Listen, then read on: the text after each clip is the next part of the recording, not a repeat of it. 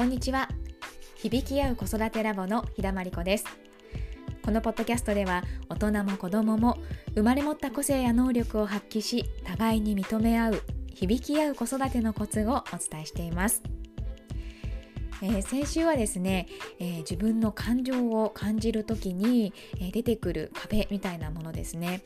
あの蓋をしてたりとか見ないようにしてる時はこう動じなくても済んだんだけれども、え蓋を開けてねじっくりじっくり感情を感じようとしたがためにですね、え余計にねこう心がざわついてしまって、え一体この感情どうしたらいいんだろうっていうふうに逆に戸惑ってしまう。でそういった時にどうしたらいいのかっていうことについててお話ししましたでそのね一つの解決方法としてはあのネガティブな感情ってこう嫌なものとか遠ざけたいものっていう風にまあ、捉えてしまいがちなんだけれどもそれを悪いものではないとどんなものでも OK っていう風に一旦承認すること認めることっていうのが、えー、と一つ大事だよっていうお話をさせてもらいました。それはねあの一般的にいい悪いとかじゃなくて自分の中でもう OK にしてしまうっていうことですよね。それがこう毎日毎日の感情との関わりの中で、えー、積み重なっていくと本当にねどんな感情もあって OK っていう感覚を自分の中に少しずつ増やしていくことができるしそれでね感情を感じてあなんかこう本音につながれてよかったなみたいな経験が一つでも二つでもあるとやっぱり感情を感じることが嫌なことからなんかこうポジティブなものありがたいものみたいな感じに変わっていくようになっていくと思うんですよね。なのでまずはどんな感情があってもいいんだっていうところに自分が立とうとすることがあの初めの一歩ですよみたいなねお話をさせていただきました。えー、今週はですねその話からさらに一歩お話を深めてみようと思います。なぜ私たちは、えー、そもそもですねこの感情を感じるっていうのを、えー、やめてしまったのかというかねあの蓋をしたいっていうふうに思うようになってしまったのかっていう根本的な原因のところですよね。それはですね、えー、どんどんどんどん遡っていって実は生まれた時にあるって言ったらちょっとびっくりですかね。原因は生まれた時に作られた、え、心の傷にあるんですね。えーと、その生まれた時に作られた心の傷バーストラウマとかもね呼ばれたりして、えーと、フランスのねオット・ランクっていうあの心理学者さんによって初めて提唱された概念でもあるんですけれども、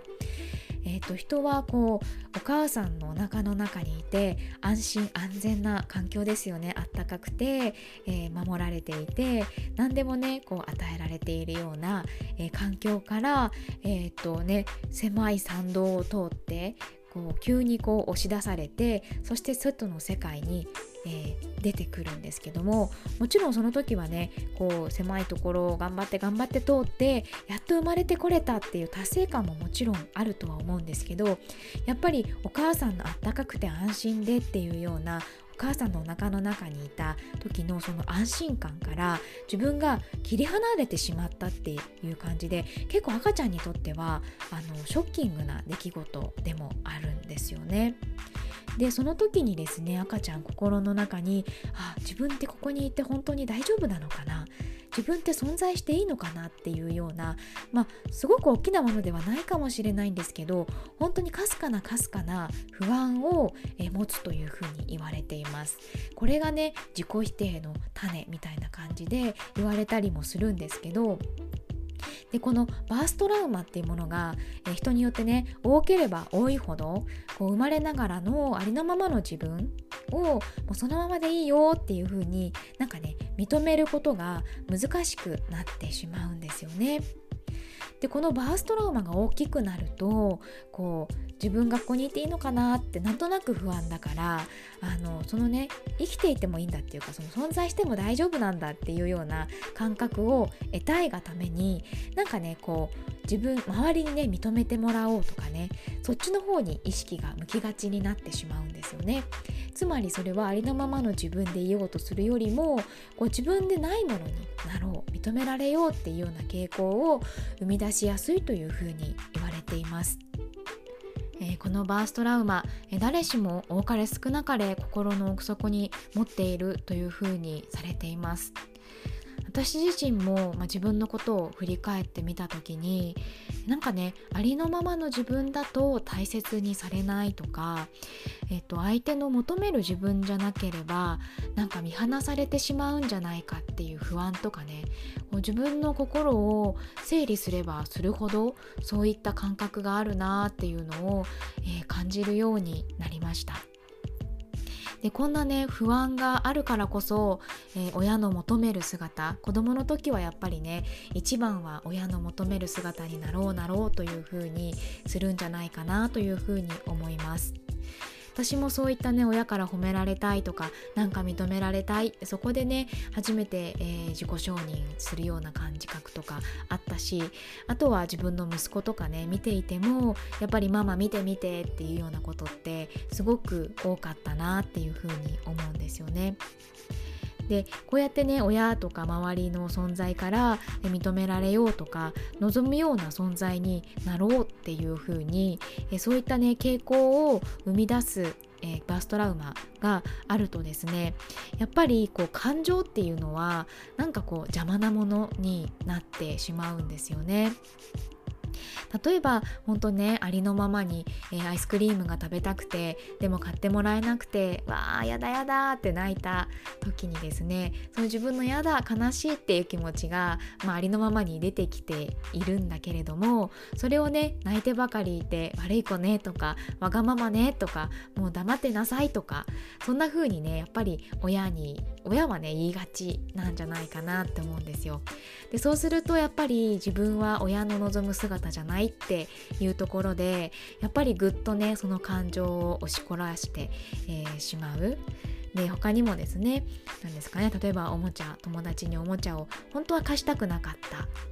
でその本当の気持ちがあったんだけどえっ、ー、と何ですかね。もっと友達と仲良くしなきゃダメでしょとかおもちゃは貸すものでしょみたいな風にして、えー、叱られてしまった。でその時のやっぱり悲しい気持ちっていうのもまあ親の求めるいい子になるためにぐっと押し殺したとかですね。そういったことを、えー、小さいうちから私たちってなんとなくしてきてるのかもしれないなって思うんですよね。でそうするとやっぱり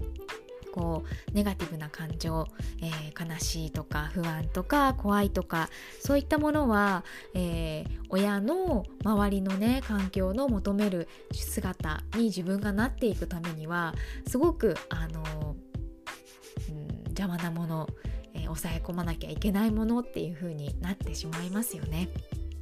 でそういう根本的な原因があるからこそ私たちはこの、えー、ネガティブな感情を抑えなきゃっていうふうに思ってきたっていう、えー、ベースがあるわけなんです。で私自身、えー、バーストラウマとかそれからインナーチャイルドも含めてもう癒すっていうことを、まあ、自分のこともやってきたしあとはヒーリングで、えっと、提供したりとかしているんですけどこのバーストラウマが癒されていくとですねやっぱり自分の感情えネガティブなものもですね、えー、認めやすくなるなというふうに思います。でそうするとねやっぱり自分の本音っていうのも、えー、ふーっとね湧き上がって感じ取りやすくなっていくんですよね。なのでもちろん感情をね、えー、地道に地道に感じていくっていうことで本音にたどり着くっていうこともできるからそちらのね方法もおすすめなんですけどでもやっぱりこうどこかでありのままの感情を認められないっていう感覚が出てくるとしたらそれ私もやっぱりあったなって思っていてえっ、ー、と本当にバーストラウマえー、心の深い部分の傷を癒していくっていうことも一つの選択肢として知っておいてもらうと、えー、いいんじゃないかなというふうに思います。えー、そうするとねよりこう効率的というか、えー、時間短縮をして、えー、自分らしい人生自分らしい生き方そして子どものことも認められるようなマインドっていうのが作られやすくなってくると思います。それでは今日はこの辺で。今日も聞いてくださりありがとうございました、えー、今日からですね実は、えー、フランス公演に、えー、旅立ちますので、え、来週の放送ではですね、えそのフランスで感じたことを、え現地で収録してお話できたらいいなというふうに思っています。どうぞお楽しみに。ではまた来週水曜日にお会いしましょう。